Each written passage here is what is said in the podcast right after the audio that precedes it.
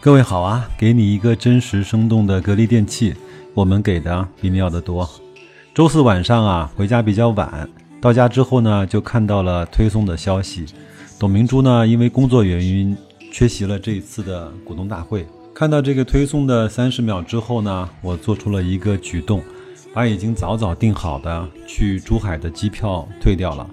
那一刻，我也不知道我是。做这个决定是感性比较多还是理性比较多？现在来看，可能情绪的因素更多一些吧。那出于对自己的负责，也是出于对投资的负责，更是对喜马拉雅前我的那些好朋友负责。我把我的思绪稍微整理了一下，也请各位呢给我一点意见啊。可能听我节目的朋友呢都知道，白老师是一个相对比较理性的人。但是这个举动呢，我觉得自己有一些冲动，有一些太多的感性在其中。我想到了以下几个方面的问题，也跟大家去做分享。首先，我们投资格力电器呢，一定是因为它公司的质地很好，它所在的行业很好，它在整个行业里面表现的还是不错的。我也想多少因素呢，是因为有董明珠啊作为格力的掌门人。从而让更多的人关注了格力，而去投资了格力。第二个，每年有很多人以朝拜的心情去奥马哈参加伯克希尔哈撒韦的年会，有多少人是因为只是想见一见巴菲特和芒格这位老人？其实他们的发言啊，在网上有全部的文字和直播，那为什么我们还要去现场呢？第三啊，我不知道有多少人和我有一样的反应，我也不知道有多少人和我一样。觉得没有董明珠的股东大会会变得和一般的公司一样有一些索然无味。我们曾经一起学习过的邱国禄那本书里面写到的，就是一个公司到底是它的骑师更重要，还是那个赛马更重要，亦或是那个骑师骑那个赛马所跑的那个赛道更重要？虽然董明珠在运营格力的那些年里面有着太多的不合常理的言语。有着太多反常规的举动，有着太多不被大家所理解的作为，很有可能在这一刻，那个没有董明珠的股东大会，我们才知道这个人对格力啊，对我们所有的投资者都意味着什么。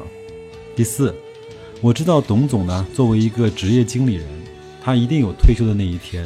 我也知道董明珠作为一个操盘手，他不可能在格力干到像毕夫人的那个年纪。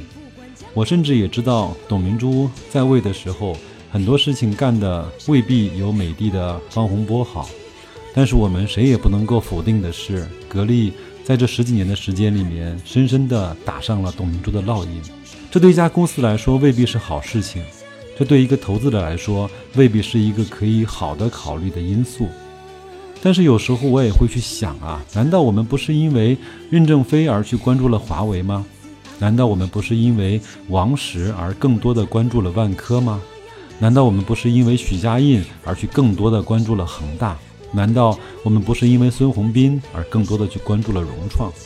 我们都知道，郁亮呢在很多方面做的决策的正确性和成熟度是超过王石的。那又如何？至少我对万科能够划等号的那个人就是王石。第五，我知道一个好的公司应该是业绩非常好。市占率非常高，有着非常深的护城河，但是呢，它的 CEO 最好不为人所知。就像我们极少有人知道可口可乐的 CEO 是谁，我们也很少知道麦当劳的操盘手是谁。我也相信你大概率不知道宝洁和联合利华的 CEO 是谁。可能这就是白老师啊，在投资的路上需要克服的一个一个的人性的弱点。也可能这是我迈向成熟所必须要经历的一个时刻和阶段，咱们一起成长和共勉吧。好吧，以上呢就是白老师今天晚上的有感而发，以上呢就是我的冲动之举啊，希望不要影响大家去参加格力股东大会的心情。可能我这次不能够给大家带来在大会现场的第一手的录音资料，如果各位去参与的话。大家可以把一些资料发给我，我们一块儿利用我们这个小小的平台，把更多的东西第一时间的分享给大家，好吧？那就这样，祝各位投资愉快，参加股东大会有一个非常好的收获，再见。